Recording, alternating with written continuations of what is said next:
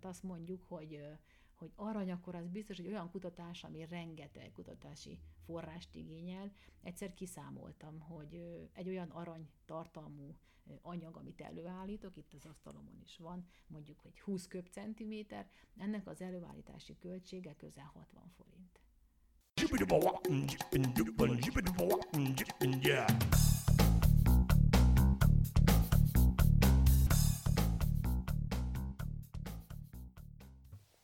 A jövő bár ismeretlen, mégis mindig találhatunk olyan elhivatott embereket, akik fáradtságos munkával igyekeznek élhetőbbé tenni az emberiség előtt álló éveket, évtizedeket. A Volvo Recharge teljesen elektromos és plug-in hibrid modell családjával a környezettudatos élet mellett tette le a voksát, és a jövő megmentőinek elhivatott támogatója. Üdvözlök mindenkit, ez itt a Jövő Megmentői Podcast. Én Nagy Nikoletta vagyok, és velem szemben ül dr. Csapó Edith, a Szegedi Tudományegyetem Természettudományi és Informatikai Karának Fizikai, Kémiai és Anyagtudományi Tanszékének adjunktusa. Aranyhasználata az orvostudományban. Hogy jut el valaki oda, hogy ezt kutassa? Mit kell hozzá tanulni? Én a Debreceni Egyetem hallgatója voltam, és 2010-ben szereztem kémia PHD fokozatot, és akkor ö, költöztem Szegedre, és a Szegedi Tudományegyetem Kémiai Intézetéhez csatlakoztam, és az akkori ö, témavezetőm, a kutatócsoportunk vezetője ö, ö, aranytartalmú, nanoszerkezetű anyagok kutatásával kezdett el foglalkozni. Ő volt talán Magyarországon az első, aki ezzel a témával mélyebben kezdett megismerkedni, és én ehhez a csoporthoz csatlakoztam, és, és, és igazából én kaptam ezt a kutatási tématerületet, hogy egy kicsit jobban beleássam magam. Én Debrecenben is fémekkel foglalkoztam, bár nem nemes fémekkel, de adott volt, hogy ehhez a munkaprogramhoz csatlakozzak. Elsőre érdekes volt, látványos, azt gondolná az ember, hogy aranyjal kutatunk, akkor itt arany tömbök, arany rögök vesznek bennünket körbe, ezt nem így kell elképzelni. Mi aranytartalmú, nanoszerkezetű anyagok előállításával foglalkozunk, és ezt kereskedelmi forgalomban kapható aranytartalmú vegyületekből kiindulva állítjuk elő. Különböző kémiai szintézéseket hajtunk végre ezekkel a vegyületekkel, és abból a szintézis technikát alkalmasan megválasztva lehet különböző méretű, morfológiájú és összetételű ilyen anyagokat előállítani. Ezt mérettartományban úgy kell elképzelni, hogy egy ilyen aranytartalmú nanoszerkezetű anyag, amit előállítok, az egy darab vírusnak a mérettartományával ö, egyezik meg. Tehát ha egymás mellé állítanék egy darab vírust, meg egy ilyen anyagot, akkor ezek közel egyforma méretűek. Magyarországon viszonylag kevesen foglalkoznak ezzel a témával, de elismert nemzetközi kutatók vannak. Külföldön mikor kezdtek el foglalkozni ezzel a témával, és hogy áll most a kutatás? Nemzetközi viszonylatban ez a kutatási tématerület eléggé fölkapott. Az arany szól, amit így olvashatunk ugye a szakirodalomban is, meg a internetes újságokban is, ez már a, az már az ókorban jelen volt, csak nem tudtuk, hogy az. Az 1900-as évek elején, amikor a, azok a nagy műszerek megépültek, amelyekkel nanoszerkezetű anyagokat lehetett egyáltalán vizsgálni, ezek voltak az elektronmikroszkópok, akkor jöttek rá a kutatók, hogy az, amit korábban elképzelni sem tudtak, hogy, hogy, hogy mi lehet, például a franciaországi székesegyházak ilyen festett üvegű ablakai nagyon színesek, ilyen piros, sárga, kék-zöld színben pompáznak, és akkor azt gondolták, hogy hát ezt nagyon régen valamilyen szerves festéknek az alkalmazásával érték el, és amikor ezek az elektronmikroszkópok megépültek, és egy ilyen mintát vizsgáltak, akkor vették észre, hogy na, ezek ezt a nagyon intenzív szint éppen az aranykolloidok adják, az aranytartalmú nanoszerkezetű anyagok, és attól függően változik ezeknek az ablakoknak a színe, hogy piros, sárga, zöld vagy kék, hogy milyen méretű, morfológiájú arany található az üvegben. Benne, tehát gömbi alakú, háromszög, prizma, mindenféle alakot el lehet képzelni, 5 nanométeres, 10 nanométeres vagy 100, ilyen milyen szinten lehet szabályozni ezeket a színeket. Ez hogy működik pontosan? Hogyan lesz más színű a festék? Ennek az eredete egy fizikai jelenségre vezethető vissza, amit úgy hívunk, hogy lokalizált felületi plazmon rezonancia. Ezeknek a nemes fémeknek van egy, egy közös tulajdonsága, hogy látható fény hatására, ha gerjesztjük őket, tehát megvilágítjuk őket, akkor a külső vezetési sávjukban lévő elektronoknak a kollektív oszcillációja fog bekövetkezni, és ez fog eredményezni a látható színkép tartományban egy szint, attól függően, hogy ez most kisebb részecske, vagy nagyobb, gömb alakú, vagy ród alakú, egészen a, a borvörös szintől, a liláig, a barnáig, a kékig, bármilyen színt tudnak produkálni ezek az anyagok, és ez egy fontos előnyös optikai tulajdonsága ezeknek az anyagoknak, és ezt lehet felhasználni nagyon sokrétű kutatási tématerületen. Kihasználva ezt az előnyös optikai tulajdonságot, ezek az anyagok ígéretes alapanyagnak bizonyulnak különböző optikai jelzőanyagok, optikai szenzoroknak a fejlesztésében. Ez egyszerűen megfogalmazva ez úgy működik, hogyha ezek a különböző méretű, morfológiájú, aranytartalmú, nanoszerkezetű anyagok kölcsönhatásba kerülnek mondjuk egy, egy vegyülettel, amit szeretnénk azonosítani, kimutatni mondjuk egy vér mintából, vagy egy testnedvből, akkor ha szelektíven kölcsönhatnak, akkor mondjuk a kiindulási arany tartalmú anyagomnak a színe megváltozik, mondjuk pirosról kékre változik, tehát szemmel látható színváltozás történik, és ezt nagyon könnyű így detektálni, és akkor ez jelez számunkra valamit, hogy ott, ott valami történt, és valamilyen olyan anyag jelen van abban a mintában, amit mondjuk szeretnénk kimutatni. Nemzetközi viszonylatban hol áll most ez a technológia, és ehhez képest itthon mi a helyzet? Nemzetközi viszonylatban azért sokkal előrébb tart a tudomány, tehát ilyen klinikai fázisban vannak olyan, olyan aranytartalmú nanoszerkezetű anyagok, amelyeket például fölhasználnak a fototermiás rákterápiának a kezelésében. Ez úgy működik, hogy a, az aranytartalmú nanoszerkezetű anyagom, amit előállítunk, legyen az gömb vagy rúd alakú morfológia, főleg a rudakat szeretik jobban, Ezeknek a felületére szelektíven kötnek egy olyan antitestet, fehérje fragmenst, amelyet ha bejuttatunk a szervezetben, az megtalálja a daganatos sejteket, hiszen egy egészséges, egy daganatos sejtnek a sejtfelszíne különböző. Ha az arany tartalmú anyagomra olyan szelektív ágenst kapcsolunk, amely, amely különbséget tud tenni az egészséges és a daganatos sejtnek a, a sejtfelszíne körül, akkor feldúsul a daganatos sejt felületén, tehát ott lokalizáltan összegyűlnek, és hogyha adott hullámhosszú lézerrel ezt gerjesztjük, a fémeket lehet gerjeszteni, akkor ezek lokálisan a daganatos sejt körül fölmelegednek, akkor képesek a rákos sejtnek a sejtfalát roncsolni, átszakítani, ezzel kifolyik a sejtnek a sejtmagja, és képes ott lokálisan elpusztítani ezt a rákos sejtet, és úgy, hogy az egészséges sejteket pedig igazából békén hagyják, és ott nagyon minimális roncsolás történik. Vannak olyan irodalomban olyan közlemények, ahol bemutatják, hogy ezt eredményesen használták fel, főleg, hogy ezeknek a lézereknek a hullámhossza néhány, tehát a, hatótávolsága, ha fogalmazhatunk így, néhány centiméter, azt jelenti, hogy ez olyan daganatos betegségek kezelésében mutat ígéretes lehetőséget, amelyek bőrfelszínhez közeliek, tehát például egy ilyen melanóma, vagy bármilyen bőr elváltozás kezelésére ezek, ezek ígéretes ágesnek bizonyulnak. Milyen orvostechnikai felhasználása van ennek a technológiának még ezen kívül? Konkrétan betegséget nem lehet megjelölni. Tehát ö, ö, optikai szenzorként történő felhasználásuk, ez sokrétű.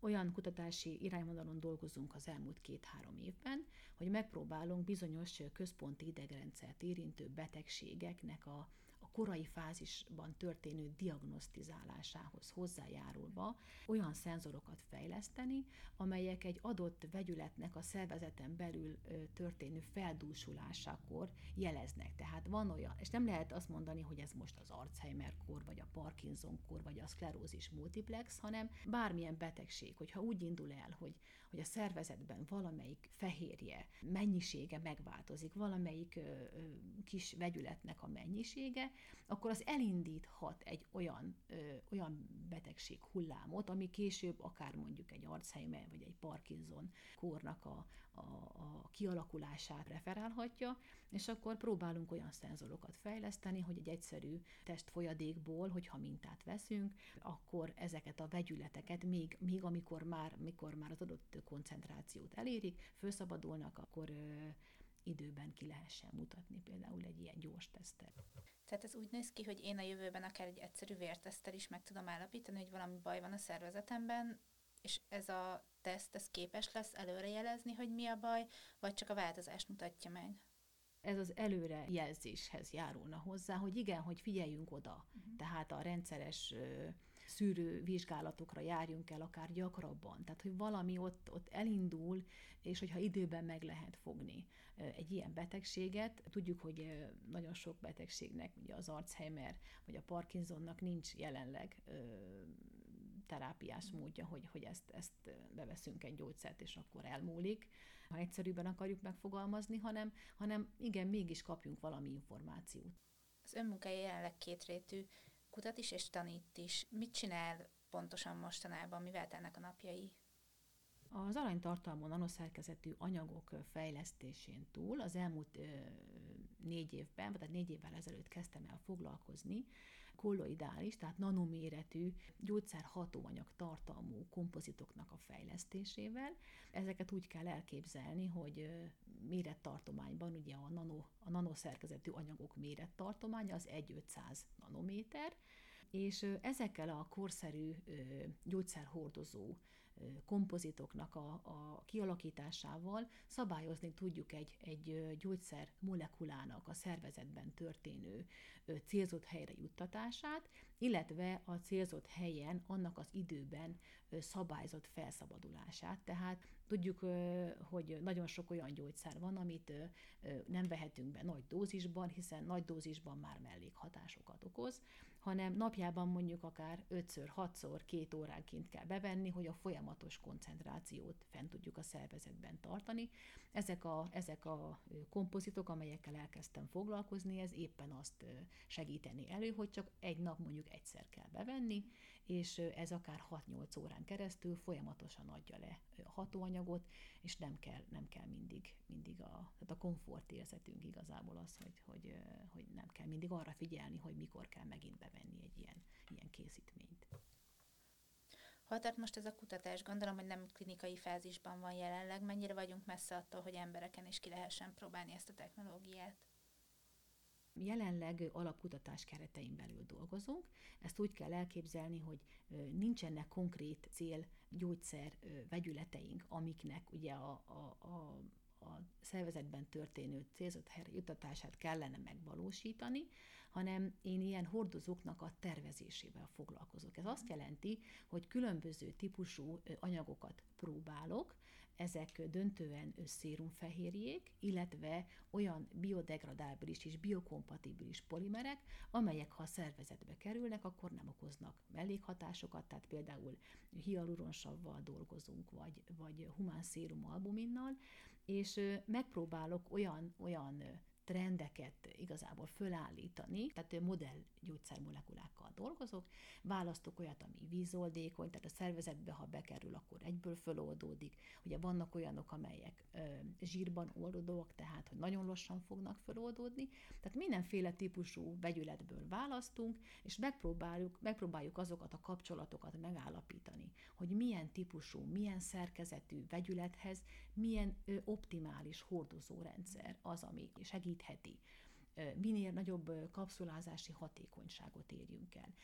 Lehet, hogy egy vegyület szempontjából az a fontos, hogy a, a célzott hatóanyag leadás, tehát hogy időben elnyújtsuk a folyamatot. Vannak olyan betegségek, mondjuk, mint a, a migrénes fejfájás, amikor mit szeretnénk? Azt szeretnénk, hogy beveszünk egy gyógyszert, és azonnal hasson, mert nagyon fáj a fejünk. Tehát akkor, akkor a másik oldalt kell megcélozni, hogy olyan kompozitot fejlesztünk, ami mondjuk a, a migrénes fejfájás kezelésére ígéretes hatóanyagot, azt gyorsan, azonnal felszabadítja. Tehát nagyon sokrétű a, a, a skála, de ezekre próbálunk ilyen, ilyen trendeket igazából, ilyen, ilyen fejlesztéseket kivitelezni, és akkor vannak már ö, együttműködések révén, akár gyógyszergyár, ö, olyan megkereséseink, hogy akkor egy konkrét vegyületre fejleszünk ilyen hordozót, hogy megadják, hogy mi a cél, és nekünk azt akkor ö, eredményesen kell produkálni. Tehát gyakorlatilag a technológiát fejlesztik az eszközt, amihez aztán a legkülönfélébb gyógyszereket, hatóanyagokat, vitaminokat lehet hozzáadni. Nem csak egy, egy fájdalomcsillapítóban kell gondolkodni, hanem bármilyen étrend kiegészítőben, vitaminban, vagy, vagy bármi, bármi, amit, amit mondjuk akár tabletta formájában vásárolunk meg a gyógyszertárakban. Külföldön, nemzetközi piacon mennyire használják már ezt a technológiát? Én azt gondolom, hogy ez is egy, egy korszerű kutatási téma. A modern gyógyszeripari fejlesztésekben ez egy intenzív terület, világviszonylatban nagyon sokan foglalkoznak vele.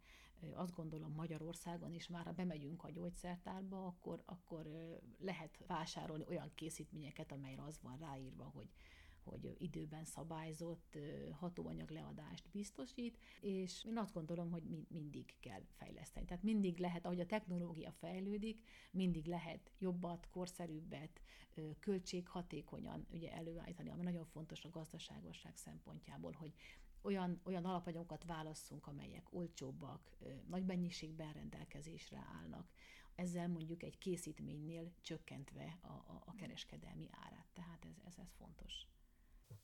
Mi kell ahhoz, hogy itthon is sokkal gyorsabban mehessen a kutatás, és mi az a húzóerő, ami fel tudja gyorsítani az itthoni munkát esetleg?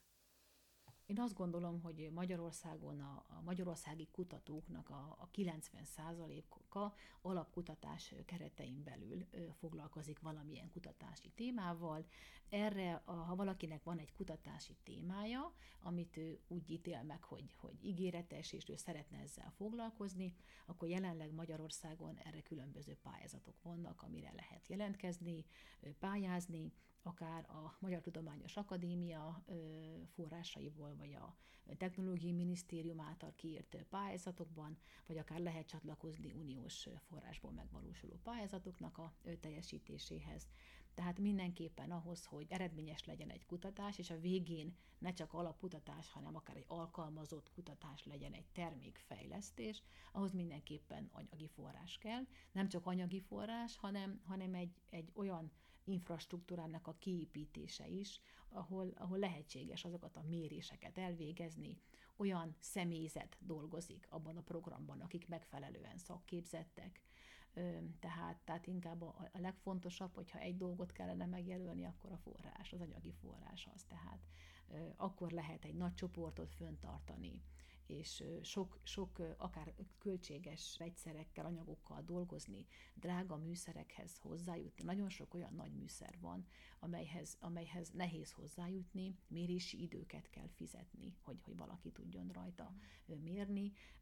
Nem mindenki tud megvásárolni 100-200 millió forintos nagy műszereket, tehát ezekhez, ezekhez oda kell jutni, lehetőséget kell, hogy kapni. Aki, aki kutatási támogatást kap, annak gondolom, annak úgy ítélik meg a, a, a munkáját, hogy ígéretes, megéri, hogy ezt a kutatási munkát támogassák, és, és, és azt gondolom, hogy ezt így lehet. Ön ugye nem csak kutat, hanem tanít is. A fiatal kutatók és a diákok között milyen az érdeklődés a téma iránt? Én a, az egyetemen most már harmadik éve veszek részt ö, ö, oktatásban, főként én gyógyszerészeket és ö, kémia szakos hallgatókat oktatok, általános kémiát, fizikai kémiát, kolloid kémiát, és azt látom, hogy, hogy a hallgatóknak elérnek egy adott évfolyamot, akkor jelentkezniük kell ugye szakdolgozatra, diplomamunkára, és most már egyre több hallgató jelentkezik hozzánk is diplomamunkának az elkészítésére, mert látják azt, hogy nanoszerkezetű anyagok, ez egy nagyon divatos kifejezés, látványos, amivel foglalkozunk, érdekes, és egyre jobban érdekli a, a fiatalokat, az egyetemistákat az, hogy látják, hogy ebből mi lesz. Tehát valami alkalmazott kutatási irányvonal, tehát amit nem tudnak elképzelni, hogy mire is jó ez, amit most itt a, a munkám során csinálok, azt, azt nem annyira preferálják. Tehát, tehát szeretik azt, hogy mire lesz ez majd a későbbiekben jó, tehát magának a témaválasztásnak a, a, az indoklása az, az nagyon fontos, és egyre többen, tehát most jelenleg négy-öt hallgató végez nálunk évente, már kettő hallgató szerzett nálam doktori fokozatot, jelenleg három doktorandusz hallgatóm van, akik ezeken a témákon dolgoznak. Úgyhogy, úgyhogy nagy az érdeklődés erre a téma, tématerületre. Kutatási területen mit hoz a jövő, milyen trendek láthatók a szakmában, és ön mit fog csinálni a közel, illetve hosszú távú jövőben? A, azt látom igazából tényleg, hogy ezek, amikkel dolgozom, ezek az anyagok, ezek nagyon ígéretesek. Ugye az aranytartalmú anyagok, főleg az optikai szenzoroknak a fejlesztésében, mi ezt az irányvonalat céloztuk meg. Az elmúlt három évben egy együttműködés keretében foglalkoztunk a széndiokszid elektrokémiai úton történő átalakításával is. Olyan, olyan aranytartalmú anyagokat állítottunk elő, amelyek a széndiokszidnak az átalakítását szabályozzák, irányítottan. Tehát, hogy, hogy szeretnénk, hogy mondjuk szénmonoxid képződés, hidrogénfejlődés, vagy akár szerves karbonátoknak a, a képződésére fókuszáljunk, és attól függően, hogy az aranyat milyen másik fémmel ötvözöm, mi próbáltunk olmot, ónt, ezüstöt, látszik a kutatásból, hogy, hogy lehet szabályozni. Tehát, hogy ez egy nagyon, nagyon komoly probléma a 21. században, hogy az egyre nagyobb mennyiségben van a légkörünkben a széndiokszid, ez nem a saját kutatási munkám, ezt együttműködésben végezzük, de, de a, a katalizátorok előállításához az aranyat azt, azt mi, mi szolgáltatjuk. A széndiokszid kibocsátást azt úgy tudjuk szabályozni, de ugye nagyon sok üzem van, gyár, amivel nem nagyon tudjuk, ugye az autóipar, tehát hogy ez, ez a légkörbe kerül, ha szeretnénk, ha nem, és, és nemzetközi viszonylatban is nagyon-nagyon nagy volumenben kutatnak hogy, hogy megpróbáljuk ezt tényleg átalakítani. A technikai kivitelezését azt így nem tudom, hogy most ez hogyan, hogyan történne, de ez megvalósítható. A laboratóriumi körülmények között ez megvalósítható, hogy, hogy ezt átalakítsuk célzottan, és akkor ez mindenképpen ígéretes, hogy, hogy ezt, ezt lehet, ezt a folyamatot akár visszájára fordítani is. Ezek szerint nem csak az orvostudományban és a gyógyszeriparban lehet az aranyat hasznosítani, hanem teljesen más területeken is. Hát az orvosdiagnosztika és a, az orvosi terápián kívül ugye ígéretesek ezek az anyagok, akár gyógyszerhordozók alapjaiként, tehát a szervezetben, hogyha ezeknek a arany kolloidoknak a felületére egy gyógyszermolekulát kötünk, akkor ezzel is vizualizálni tudjuk igazából ennek a gyógyszerhatóanyagnak a, a célzott helyre történő juttatását, meg tudjuk nézni vele, hogy hol dúsul fel, az a hatóanyag, amit hozzá kötöttünk, az milyen módon szabadul fel, tehát mindenképpen van egy, egy gyógyszertechnológiai irányvonala is. Emellett ugye anyagtudományi kutatásokban is releváns, tehát ahogy említettem korábban, hogy ígéretes katalizátorok, tehát olyan anyagok, amelyek adott kémiai anyagnak az átalakulását, vagy egy kémiai folyamatnak az időbeni lejátszadását gyorsítják, vagy szabályozzák, tehát ez mindenképpen én úgy látom, hogy a jövőben sok területen ígéretes anyagnak bizonyul. Miért az arany ilyen különleges? Hogy vannak más fémek, nemes fémek, amiket hasonló célra lehet használni, vagy pontosan az aranynak az optikai tulajdonságai ezek a különleges optikai tulajdonságai azok, amik lehetővé teszik az ilyen célú felhasználást. A nemes fémeknek összességében van ez az egyedi elektromos, mágneses és optikai tulajdonsága. Én, amikor ide kerültem Szegedre, akkor én ezüsttel is foglalkoztam. Ugyanúgy az ezüst is tudja ezeket a tulajdonságokat, jól ismert, hogy rengeteg termékben találunk ma már ezüstöt, tehát az ezüstnek az antibakteriális tulajdonsága az jól ismert, légtisztító berendezésekben, akár hűtőkben, fertőtlenítő ágensként, akár ruhaneműbe belefoglalva, zoknikban, pulóverekben lehet találni nanoezüstöt, illetve a gyógyszertárakban is lehet kolloidális ezüstöt vásárolni, és azt meg lehet inni, és ennek egy fertőtlenítő hatása van. Talán az arany az, ami, ami mm, inertebb, mint, mint az ezüst, tehát nem oxidálódik, ugye az ezüst oxidálódása az egy komoly mellékhatás lehet, vagy, vagy egy befolyásoló tényező. Az arany egy rendkívül inert fémnek bizonyul, és azt gondolnánk, hogy drága. Tehát azt mondjuk, hogy hogy arany, akkor az biztos, hogy olyan kutatás, ami rengeteg kutatási forrást igényel. Egyszer kiszámoltam, hogy egy olyan arany tartalmú anyag, amit előállítok, itt az asztalomon is van, mondjuk, hogy 20 köbcentiméter, ennek az előállítási költsége közel 60 forint. Tehát, hogyha azt gondolná valaki, hogy haza, haza viszem, és összegyűjtjük, és, és, és akkor ezt, ezt ki kell ábrándítsam, mert tehát ez, ez nagyon, és, és ettől sokkal-sokkal drágább fehérjék, vegyületek vannak, amikkel mások kutatnak, akár egy vírus kutató laboratóriumban sokkal nagyobb költséggel dolgoznak, mint amit mi itt felhasználunk. Ha már szóba jöttek a vírusok, és egy világjárvány kellős közepén vagyunk, ez a technológia tud valahogyan segíteni a koronavírus járvány alatt a kutatásban? Én úgy tudnám ezt elképzelni, hogy az aranynak azt a tulajdonságát felhasználjuk a jelenlegi helyzetben, hogy optikai jelző anyagként kiválóan működhet. Olyan gyors tesztet fejleszünk, amelynek az alapja egy aranytartalmú nanoszerkezetű anyag, és a felületén olyan antitestek vagy fehérjék vannak, amely mondjuk a jelenlegi koronavírusnak a, a fehérje struktúrájával megegyezik, vagy ahhoz, ahhoz szelektíven képes kötődni, akkor, akkor egy gyors tesztként ez kiválóan használható, hogy mondjuk egy, egy valamilyen testfolyadékból, egy nyálmintából azonnal rögtön gyorsan ki tudjuk mutatni, ugye a színváltozáson alapuló teszt, tesztként ezt el tudnám képzelni. Mi a helyzet a koronavírus gyógyszerrel? Tud segíteni valamit esetleg az arany használata ezen a területen is? Ugye az arany vonatkozásában el tudom képzelni azt is, hogy egy gyógyszer hatóanyag szállító rendszerként, tehát mondjuk, mondjuk valamilyen ellenanyagot, ígéretes vegyületet képes legyen lokalizáltan a célzott helyre elszállítani és ott felszabadítani, illetve a, a gyógyszer hordozó kompozitok, amelyekkel foglalkozom, azokat is egy ígéretes útvonalnak tartom. Egy másik oldala, egy másik megközelítése mondjuk a, a, egy, egy bármilyen vírus vagy bármilyen betegség gyógyításának a megközelítésére, hogy, hogy valóban egy, egy hatóanyagot a célzott helyre el tudnánk ezzel juttatni, és ott akár a felszabadulását időben szabályozni. Az inspiráló beszélgetések bemutatását a Volvo Auto Hungária támogatta.